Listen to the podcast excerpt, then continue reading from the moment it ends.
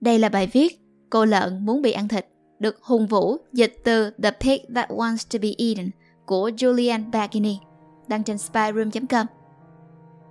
Còn mình là Nguyễn Lê Minh Thi. Bây giờ chúng ta hãy bắt đầu bài viết này nha.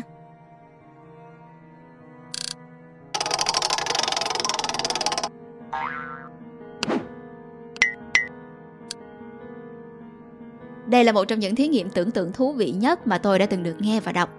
Nay xin dịch lại cho các bạn cùng suy ngẫm. Sau 40 năm trời ăn chay đằng đẵng, Max Burger cuối cùng cũng được ngồi xuống bàn để sẵn sàng cho buổi tiệc với xúc xích, thịt lợn hun khói và gà rán.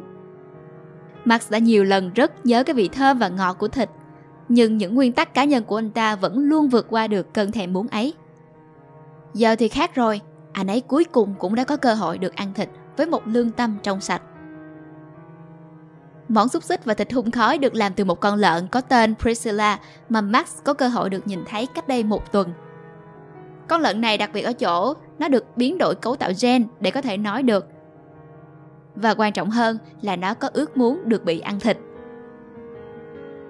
Ảo ước cháy bỏng của cả cuộc đời Priscilla là được trở thành một món ăn chính trên bàn tiệc. Và nó đã thức dậy vào sáng cái hôm nó sắp bị xẻ thịt với một sự hào hứng vô cùng. Nó đã kể điều này với Max trước khi vui vẻ chạy đến cái lò mổ đầy thoải mái, tiện nghi và nhân văn nó vẫn hằng mơ đến. Sau khi nghe được câu chuyện của Priscilla, Max kết luận rằng sẽ thật sự rất thiếu tôn trọng nếu như không ăn thịt con lợn ấy. Còn món gà rán Món gà rán thì đến từ một con gà đã bị thực vật hóa bằng phương pháp biến đổi gen. Nói cách khác thì cả cuộc đời con gà ấy đã sống cuộc sống thực vật, không có khái niệm gì về bản thân, về môi trường xung quanh, về nỗi đau hay về nhục dục. Giết con gà này chẳng khác gì việc đào khỏi mặt đất một củ cà rốt. Kỳ lạ thay, khi những món ăn ấy được bày biện chỉnh chu trước mặt, Max cảm thấy một sự chóng mặt khó tả. Liệu có phải là một phản xạ tự nhiên sau 40 năm ăn chay hay không? Hay đó là một phản ứng cơ thể của một con người bình thường trước một cảnh tượng sát hại động vật có sự đồng thuận? Lấy lại sự bình tĩnh, Max cầm lên dao và nĩa.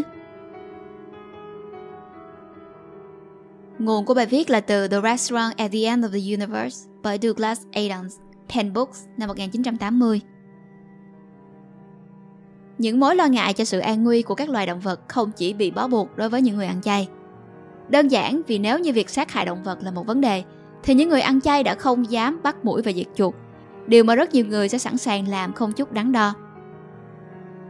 Thường có hai lý do để người ta cho rằng việc nhân giống và mổ xẻ động vật là sai trái. Thứ nhất, đó là vấn đề điều kiện được nuôi sống của các con vật nhân giống. Ở đây vấn đề nằm ở sự đau khổ khi còn sống của chúng, hơn là bản thân việc chúng bị giết hại. Thứ hai là bản thân việc chúng bị giết hại, tức là lấy cắp đi một tương lai đáng lẽ ra là hạnh phúc của những con vật đó.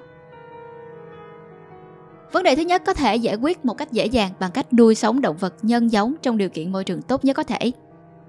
Thế nhưng, có một điều rất rõ ràng rằng rất nhiều những người yêu động vật vẫn sẵn sàng ăn thịt của những loài gia cầm được nuôi sống một cách tự nhiên mà không có sự can thiệp của công nghệ nhân giống. Ở Việt Nam gọi là gà ta, khác biệt so với gà công nghiệp được nhân giống. Còn vấn đề thứ hai, phản đối việc sát hại động vật.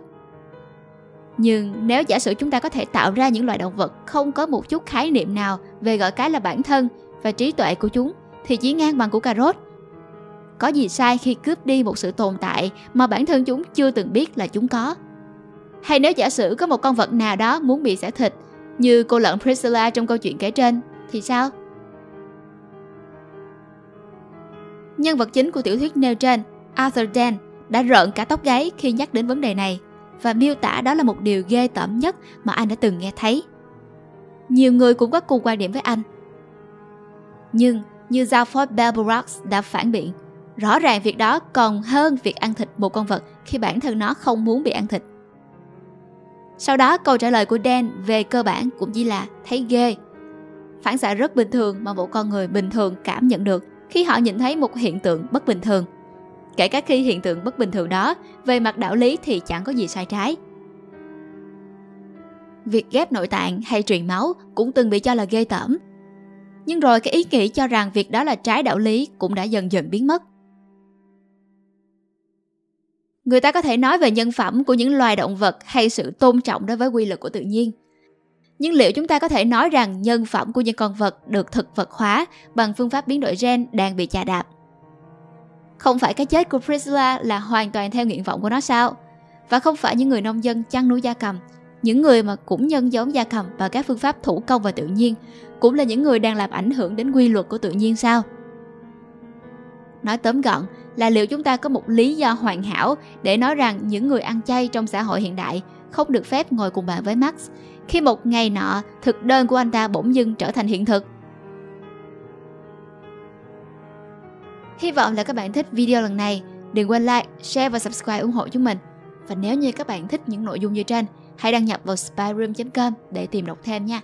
Xin chào và hẹn gặp lại. Mình là Nguyễn Lê Minh Thi.